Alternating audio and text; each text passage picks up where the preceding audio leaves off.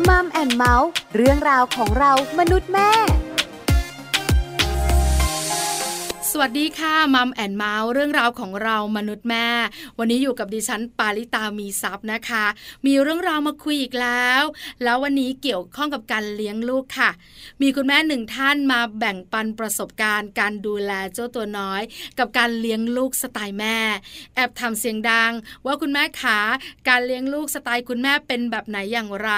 คุณแม่แขกรับเชิญของเราบอกว่าการเลี้ยงลูกสไตล์คุณแม่เหมือนการปลูกต้นไม้จะเป็นแบบไหนอย่างไรติดตามกันได้ในช่วงของมัมสตอรี่ค่ะช่วงมัมสตอรี่มัมสตอรี่วันนี้ขอต้อนรับคุณแม่ยุ้ยค่ะคุณแม่วริตรยาวิทยาเวโรจน์คุณแม่ของน้องโตวัย10ขวบแล้วก็น้องเติ้ลวัย6ขวบคุณแม่ยุ้ยจะมาเล่าสู่กันฟังเรื่องของการเลี้ยงลูกสไตล์แม่ยุ้ยเลี้ยงลูกแบบการปลูกต้นไม้เป็นแบบไหนอย่างไรอยากรู้ไปฟังแม่ยุ้ยกันเลยค่ะมัมสตอรี่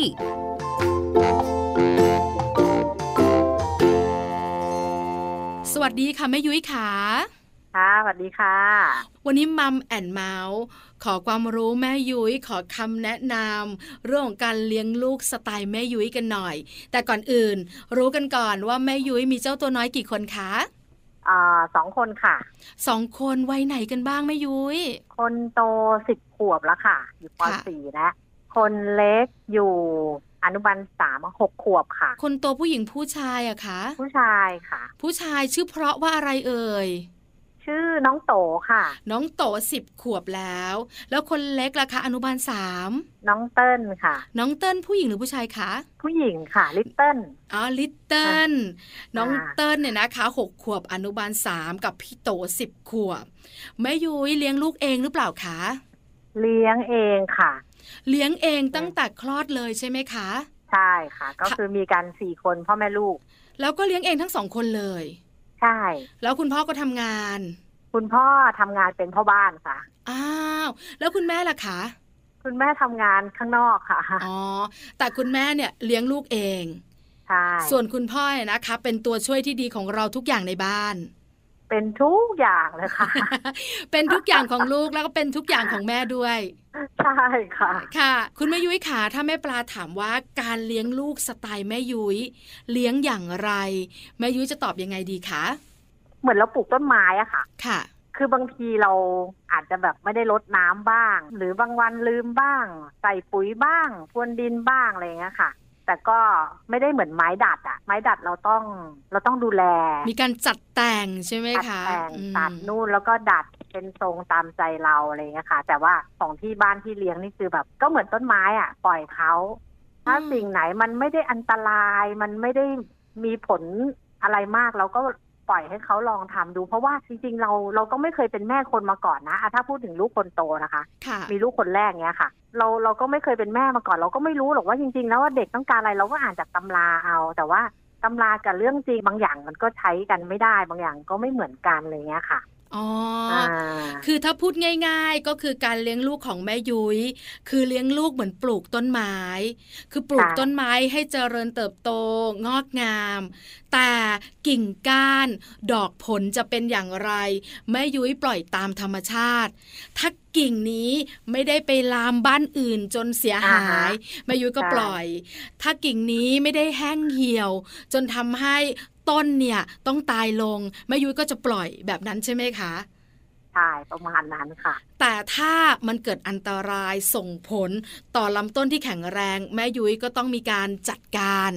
ใช่ใช่ไหมคะการจัดการก็มากมายหลากหลายวิธีเพราะฉะนั้นง่ายๆก็คือเลี้ยงลูกแบบการปลูกต้นไม้ปล่อยไปตามธรรมชาติแต่ธรรมชาติเนี่ยมันก็มีทั้งดีและไม่ดีนะแม่ยุ้ยถูกไหมถูกค่ะบางครั้งก็มีสายลมสบายๆบางครั้งก็เป็นพายุเพราะฉะนั้นการจัดการเนี่ยสำคัญมากๆแล้วแม่ยุ้ยขาแม่ยุ้ยจะรู้ได้ยังไงล่ะว่าตอนนี้เราต้องค่อยๆเล็มกิ่งเลาะกิ่งตอนนี้เราจะเก็บผลได้แล้วนะตอนนี้ตัดใบออกหน่อย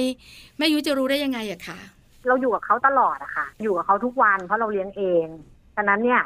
มันมีอะไรผิดปกตินิดนึงเนี่ยเราจะรู้แม้ว่าเราจะไม่เคยมีลูกมาก่อนแต่ว่าเราก็ศึกษาจากคนอื่นบ้างหรือว่าจากเว็บจากเพจอะไรอย่างเงี้ยของคุณหมอประเสริฐเนี้ยค่ะเราก็จะรู้ว่าอ๋อเด็กเขามีสไตล์แบบนี้นะเพราะว่าอย่างลูกคนโตเนี้ยค่ะเขาจะนิ่งๆจับวางตรงไหนอยู่ตรงนั้นเลยไม่ไปไหนให้กินข้าวบนโต๊ะจนเสร็จแล้วค่อยลงไปเขาก็ทำแบบนั้นแต่พอเป็นลูกคนเล็กเนี่ยไม่ได้เลย3 วิวางปุ๊บไปเลยเราก็อ๋อคือเด็กไม่เหมือนกันเลยสักคนเดียวแม้ว่าเราจะเป็นคนเลี้ยงคนเดิมคลอดเองเลี้ยงเองเหมือนเดิมทำทุกอย่างเหมือนเดิมแต่เด็กเขาไม่เหมือนกันเองฉะนั้นเราก็มีหน้าที่ต้องปรับตัวเราให้เข้ากับเขาอะค่ะแต่ว่าเราจะไม่แบบไปบังคับเขามากเกินไปเพราะว่าถ้าบังคับเขามากตัวเราเองเราก็เครียดเองฉะนั้นเนี่ยคือทางสายกลางคือถ้าเดินไปตรงนั้นแล้วไม่ชนล้มไม่มีอะไรมาดูแหลมๆมาจะทิ่มอะไรอย่างเงี้ยเราก็ปล่อยเขาไปแต่ถ้าดูลักษณะแล้วว่าไปตรงนั้นอันตรายเดี๋ยวตกน้ำตกท่าอะไรเงี้ยเราก็จะต้องจูงมือจับมือไว้ก่อนบอกก่อนว่าตรงเนี้ยไม่ได้นะเพราะอะไรอะไรเงี้ยค่ะพอนึกภาพออกว่าสไตล์การเลี้ยงลูกของแม่ยุ้ยเป็นแบบไหนอย่างไรคราวนี้แม่ยุ้ยขาเราพูดกันเป็นรูปธรรมกันดีกว่าว่าแล้วการเลี้ยงเขาในแต่ละวัยมันจะเป็นแบบไหนล่ะถ้าเราปล่อยตามธรรมชาติแล้วอะไรที่เราต้องจัดการอะไรที่เราต้องทำให้มันเข้าที่เข้าทางเริ่มจากน้องโตคนโตก่อนเด็กผู้ชายปล่อยตามธรรมชาติแบบไหนแล้วแบบไหนที่ต้องจัดการคะแม่ยุ้ยคืออย่างบางคนอ่ะอันนี้พูดถึงแม่คนอื่นที่เรารู้จักอ่ะนะคะว่าเขาเปลี่ยนชีวิตเขาเพื่อให้เป็นไปตามลูกค่ะอย่างเช่นลูกต้องไปโรงเรียนเขาก็จะปรับชีวิตเขาเลยว่าตอนนี้ฉันจะไม่ทำอะไรแล้วฉันจะต้องอยู่เฝ้าลูกที่โรงเรียนหรืออะไรอย่างเงี้ยค่ะ หรือว่าลูกต้องไปเรียนพิเศษค่ะฉันก็จะเคลียร์งานทุกอย่างไม่สนใจอะไรทั้งนั้นฉันต้องไปเฝ้าลูกนั่งเรียนพิเศษอะไรอย่างเงี้ยค่ะแต่ถ้าที่บ้านเราอ่ะจะไม่ให้ชีวิตประจำวันของเรามันเปลี่ยนไปอะค่ะเราก็ทำของเราตามเดิมแต่ว่าค่อยๆปรับเขากับเราให้มันมาอยู่ที่ตรงกลางว่าเราก็ไม่เสียงานเขาก็ไม่ได้ทำอะไรที่แบบว่าต้องเกินวัยหรือเกินเด็กเพื่อให้เป็นตามใจเราอะไรเงี้ยค่ะคือคุณแม่เนี่ยปรับเจอกันครึ่งทางทั้งคุณแม่และคุณลูกอาจจะไม่เหมือนครอบครัวอื่นที่คุณแม่ปรับ 100% แบบนั้นใช่ไหมคะค่ะค่ะคุณแม่ยุ้ยขาแล้วลูกเนี่ยต้องสอนเนาะความรับผิดชอบการมีวินัยตรงต่อเวลาเราสอนตามวัยเขาอะค่ะคืออ่านตำราอย่างเงี้ยเขาก็จะบอกว่าวัยเนี้ยควรทำแบบนั้นแบบนี้ได้อะไรเงี้ยเราก็จะลองดูว่าเอ้ยตอนเนี้ยเขาเริ่มทำอย่างนี้ได้แล้วอย่างโตอย่างเงี้ยค่ะคนโตเนี่ยตั้งแต่2 ปีที่แล้วเราก็จะเริ่มมาว่ากวาดบ้านถูบ้านสิอยู่โรงเรียนอะทำเวรที่โรงเรียนใช่ไหมในห้องเรียนไหนลองมาทำที่บ้านสิเป็นยังไงเพราะว่าที่บ้านคือเรามีกัน4 คนจริงๆฉะนั้นงานบ้านทุกอย่างเนี่ยพ่อแม่ต้องเป็นคนทำหมดคุณหมอเขาสอนว่าแบบเราไม่ควรจะทำเองเราเอาลูกขึ้นมาร่วมกิจกรรมทำงานบ้านอะไรกับเราด้วยเพื่อขัดเขาด้วยอะไรเงี้ยค่ะเราก็จะดูตามวัยอย่างของโตเนี่ยตอนนี้กวาดบ้านถูบ้านเองได้พอเสาร์อาทิตย์ปั๊บเราก็ว่าช่วยแม่หน่อยกินข้าวอาบน้ำอะไรตอนเช้าเสร็จกวาดบ้านถูบ้านให้ด้วยนะส่วนคนเล็กเนี้ยเขาจะชอบล้างจานเขาจะล้างจานมาตั้งแต่4 ขวบ5 ขวบเขาจะมายืนอยู่ข้างๆเราแล้วเราก็จะมีเก้าอี้ตัวเล็กๆให้เขาอยู่ข้างๆอ่างล้างจานเนี้ยขอล้างหน่อยขอล้างหน่อยเราก็ขอล้างแล้วก็หัดช่วยกันหัดทำกันก็คือดูที่วัยของเขาค่ะว่าเขาทำได้แล้วเราก็จะเริ่มให้ทำคือเลี้ยงตามวัยช่วงเวลาไหนที่ควรสอนอะไรช่วงเวลาไหนที่ควรใส่เรื่องไหนดีๆให้เขาเราก็จะตามวัยไปเลยใช่ไหมคะคุณแม่ใช่เพราะว่าจริงๆแล้วคือเขาทำอย่างอื่นได้นะแต่ว่าถ้ามันเกินวัยเขาอ่ะพอเขาทำไม่ได้อะแล้วเขาจะท้อเขาจะรู้สึกเฟลเขาจะรู้สึกว่าก็มันทำไม่ได้แล้วจะมาบังคับเขาทำไมแล้วพอเป็นเราก็จะเครียดด้วยว่าทำไมลูกทำไม่ได้ทำไมลูกคนอื่นทำได้ทำไมเธอทำไม่ได้ลูกคนอื่นก็อายุเท่ากันอะไรอย่างเงี้ยค่ะคือเรามองแล้วว่าอย่างลูกคนเล็กเนี้ยเราจะรู้แล้วว่าเขาอ่ะจะช้ากว่าวัยเดียวกันอ่ะประมาณสักครึ่งปีเราก็จะรู้แล้วว่าอ๋อเด็กคนเนี้ยให้เห็นเพื่อนเขาแล้วเพื่อนเขาคนเนี้ยทำอย่างนี้อย่างนี้ได้เขาก็จะมาเล่าให้ฟังเราก็เลยถามเขาว่าเขาทำได้ไหมเขาบอกเขาทำไม่ได้เอ้าไม่เป็นไรทำไม่ได้เราก็เฉยรออีกสักครึ่งปีเราลองถามเขาใหม่เขารู้สึกว่าไอ้คนนี้เขาทำได้แล้วเขามั่นใจแล้วคือเราต้องสังเกตจากลูกตัวเองเพราะว่าลูกคลอดก่อนกำหนดนะคะพอคลอดก่อนกำหนดเนี่ยหมอเขาจะบอกเลยว่าพัฒนาการของเขาอ่ะมันจะช้ากว่าเด็กคนอื่นสักครึ่งปีถึง1 ปีนะแต่ก็ไม่ต้องกังวลคือเขาก็จะทำได้ แล้วมันก็จริงด้วยใช่ไหมคะแม่ยุ้ยใช่ค่ะอันนี้เนี่ยก็เป็นสไตล์ของแม่ยุ้ยชัดเจนมากๆเลี้ยงลูกตามวัยแล้วอย่าพยายามให้ลูกทำอะไรเกินตัวไม่อย่างนั้นเนี่ยเขาจะท้อแล้วก็จะทำให้เขาไม่อยากทำใช่เหมือนการปลูกต้นไม้เนอะแม่ยุ้ยเนอะเราก็รอให้ดอกมันออกเดี๋ยวผลมันมาตามฤดูกาลไม่ต้องไปใส่ปุ๋ยเร่งมันเพราะว่าพอเร่งแล้วเนี่ยรสชาติมันจะไม่อร่อยด้วยนะแม่ยุ้ยเนาะใช่ไหมชัดนะแม่ยุ้ยขาแล้วลูกผู้ชายกับลูกผู้หญิงเนี่ยต่างกันไหมการเลี้ยงดูสไตล์ของแม่ยุ้ยอะค่ะถ้าที่บ้านอะไม่ต่างนะคะเพราะว่าเรายึดเราเป็นหลักอะเรายึดผู้ใหญ่เป็นหลักไม่ได้ยึดจากเด็กเนี่ยเป็นหลัก 100% แล้วก็ไม่ได้ยึดจากเรา 100% อย่างที่บอกก็คือตรงกลางเพียงแต่ว่าเราดูว่าสิ่งนี้คือเด็กผู้ชายทำได้และเด็กผู้หญิงเนี่ยมันก็น่าจะทำได้เหมือนกันก็จะเลี้ยงแบบกลางๆไม่ได้ว่าถ้าเป็นผู้หญิงเธอต้องสีชมพูเท่านั้นถ้าเป็นผู้ชายเธอต้องสีฟ้าเท่านั้นอะไรอย่างเงี้ยค่ะลูกสาวเนี่ยเขาจะเป็นผู้หญิงจริงๆค่ะอยากจะใส่ชุดเจ้าหญิงอยากจะใส่สีชมพูอะไรก็ชมพูอะไรอย่างเงี้ยค่ะเราก็จะพยายามบอกว่ามันไม่ได้มีข้อจำกัดว่าผู้หญิงต้องทำแบบนี้เท่านั้นผู้ชายก็ทำได้หรืออย่างเด็กผู้ชายลูกผู้ชายเนี้ยค่ะเขาก็เฉยๆนะแม่ให้อะไรเขาก็เอาเราจะมีปัญหาง้องแง้งกับเด็กผู้หญิง วันนี้อยากใส่ชุดเจ้าหญิงเราก็บอกใส่ชุดเจ้าหญิงเดินตลาดนัดอ้าวลูกเอาใส่ไป คือเขาจะเลือกเสื้อผ้าเองที่บ้านเลยคือส่วนใหญ่จะให้ลูกเลือกจะถามลูกก่อนจะไม่แบบว่าอันนี้เลยอันนั้นเลยเสื้อผ้าอย่างเงี้ยค่ะเราก็จะแขวนให้เขาอะแขวนเตี้ยๆให้เขาหยิบถึงอาบน้ำเสร็จอยากเลือกตัวไหนก็ไปหยิบมาบางทีสีมันไม่แมทกับเรามันขัดใจเราแต่ว่าถูกใจเขาไง พอถูกใจเขาเพราะถ้าเราไปทะเลาะกันมันก็ไม่ใช่เรื่องเราก็เด็กก็คือเด็กก็ปล่อยเขาไป อย่างลูกชายอย่างเงี้ยบางทีแบบอยากใส่เสื้อสีส้มแล้วหยิบกางเกงสีส้มมาด้วยโอ้โหนี่ส้มทั้งตัวเลยลูกสาวก็แบบวันนี้อยากใส่ชุดเอลซ่ามาเลยเอลซ่าสีฟ้าแต่รองเท้าเนี่ยหนูจะเอาสีชมพูกุ้มใจจริงๆแรกๆทะเลาะกันเพราะว่าไม่สวยไงเราก็รู้สึกว่ามันไม่สวยมันไม่ใช่อะลูกแต่สุดท้ายเราก็รู้สึกว่าจะไปเถียงจะทะเลาะกับเขาทำไมก็เขาก็เป็นเด็กอ่ะเราก็เลยโอเคงั้นก็ปล่อยตอนนี้อยากใส่อะไรก็ใส่เลยลูกให้มันดูสุภาพเรียบร้อยเข้ากับสถานที่ก็โอเคถึงลูกชายกับลูกสาวจะออกจากบ้านแล้วเป็นนกแก้วสองตัวก็ไม่เป็นไรใช่ไหมคุณแม่ก็ต้องปล่อยเขาไปเนาะแรกๆเราเคยค่ะเราเคยว่ามันไม่ดีมันไม่ได้เสื้อมันต้องสีนี้กางเกงมันควรจะสีนั้นอะไรเงี้ยแล้วเขาก็จะแบบว่าอารมณ์ไม่ดีทั้งวันจะรู้สึกแบบแย่ทั้งวันเหมือนกันอะไรเงี้ยเราก็สังเกตได้พอหลังจากนั้นเราก็ไม่ทำแล้วเราก็โอเคคนละครึ่งแล้วกันใส่เสื้อให้มันเรียบร้อยมันก็ถูกใจเราแล้วแต่เรื่องสีเธอไปเลือกเองแล้วกันคนละครึ่งทางอย่าโป๊เป็นพอแต่อย่างแบบอย่างเรียนหนังสืออย่างเงี้ยเราก็จะบอกเลยว่าการบ้านต้องให้เสร็จก่อนกลับมาบ้านการบ้านเสร็จก่อนค่อยเปิดทีวีค่ะ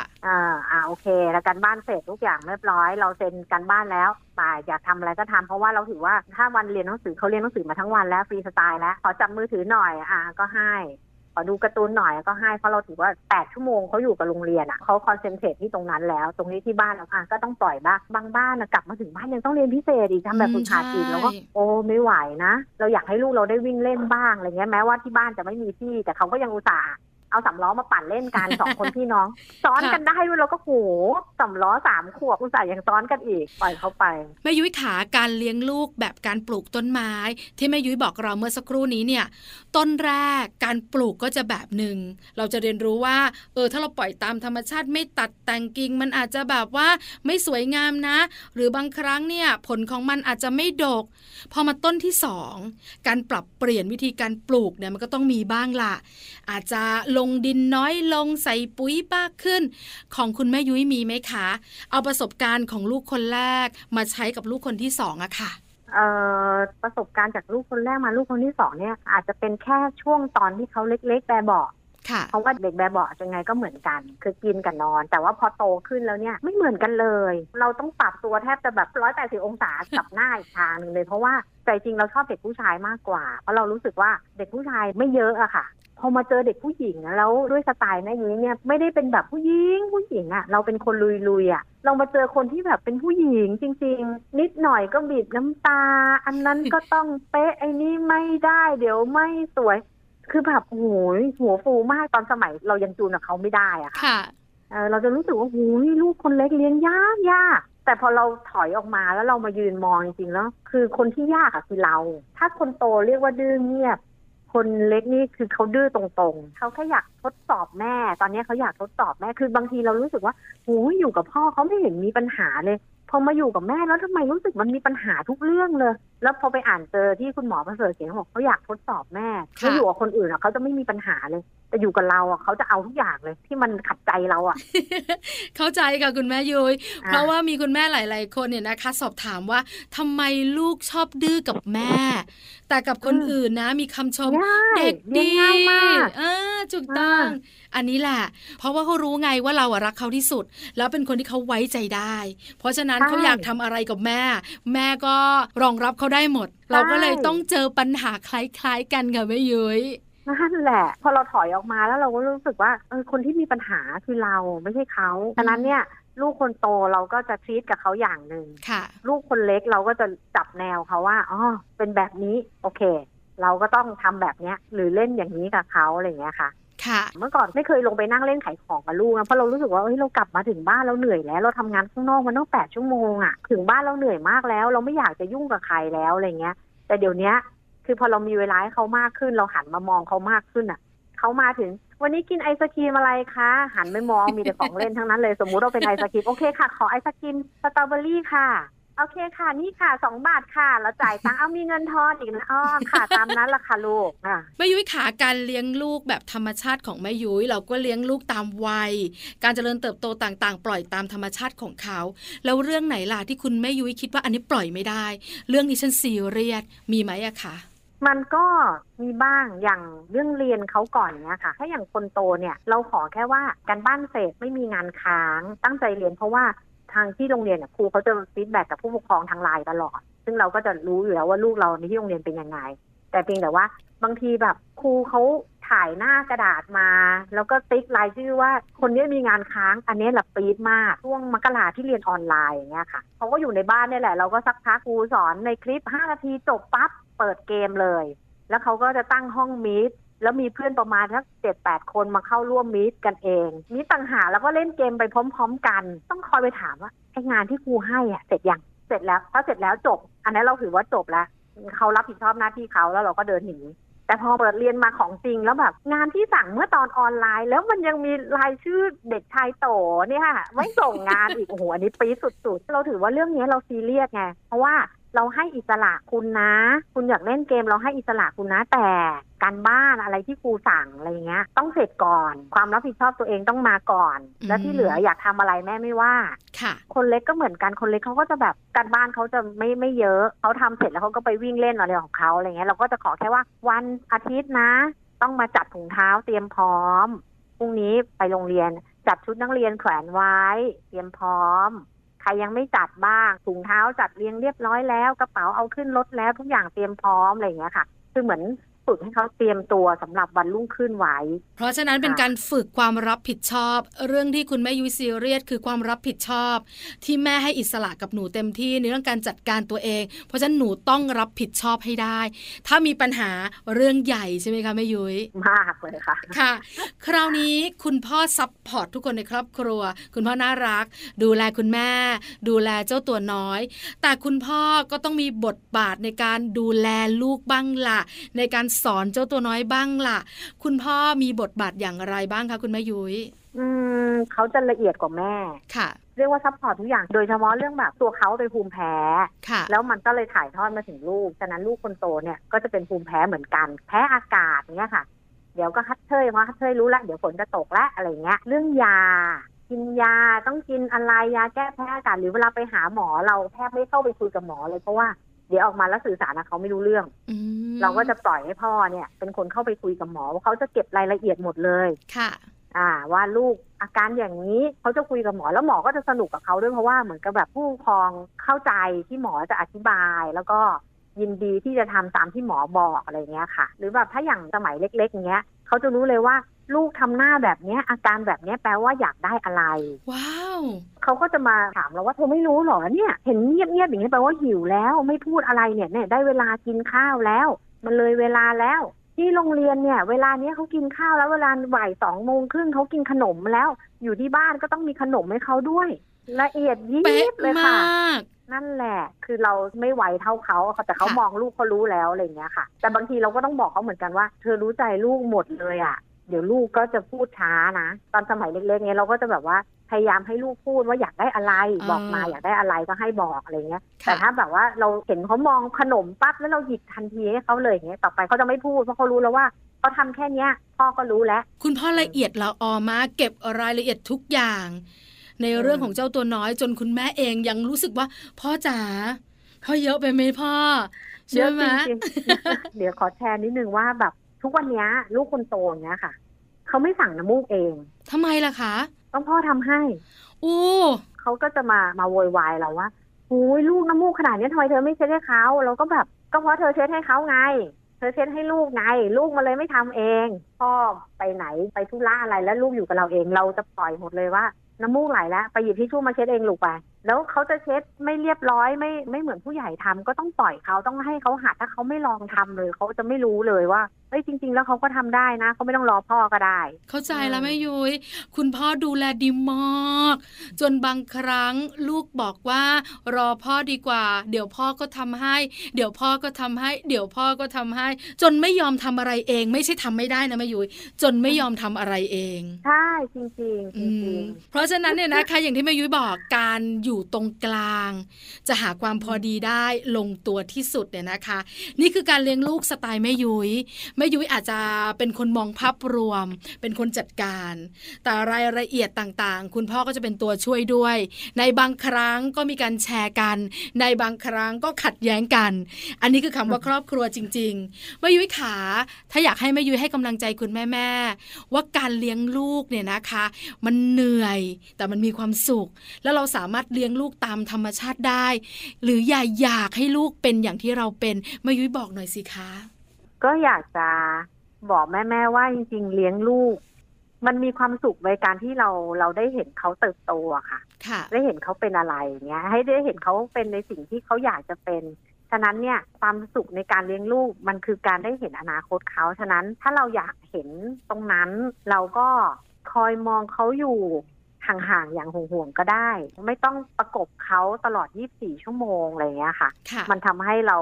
เครียดไปด้วยแล้วเราก็จะรู้สึกทำไมเราเหนื่อยจังเราไม่มีความสุขเลยทำไมไม่มีใครมาช่วยเราเลยอะไรอย่างเงี้ยค่ะเราอย่าไปเปรียบเทียบลูกเรากับลูกคนอื่นเรามองแค่ลูกเราแล้วก็อ่านตำราบ้างแต่ถ้าเราเปรียบเทียบลูกเรากับลูกคนอื่นปั๊บทุกอย่างจบเลยลูกเราจะไม่มีดีเลยและเราก็จะไม่มีความสุขด้วยพอแม่ไม่มีความสุขลูกเขารับรู้ได้ลูกเขาก็จะไม่มีความสุขชีวิตก็จะพากันไม่มีความสุขกันไปทั้งครอบครัวจะมีความเครียดวนเวียนอยู่ในครอบครัวตลอดเวลาเพราะฉะนั้นปล่อยเขาอยู่เองได้มั่นใจในตัวลูกใช่ไหมคะแม่ยุ้ยใช่ค่ะอันนี้สำคัญมากๆเลยนะคะมาแมนมาขอบคุณแม่ยุ้ยมากกับการมาแชร์ประสบการณ์การเลี้ยงลูกสไตล์แม่ยุ้ยเป็นประโยชน์มากๆจริงๆขอบพระคุณค่ะแม่ยุ้ยค่ะค่ะขอบคุณค่ะสวัสดีค่ะสวัสดีค่ะมัมสตอรี่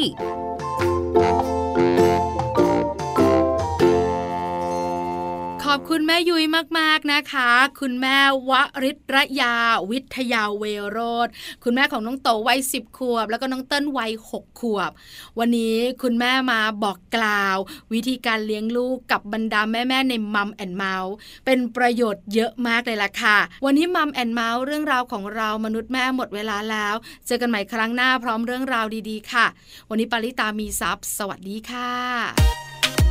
มัมแอนด์เมาส์เรื่องราวของเรามนุษย์แม่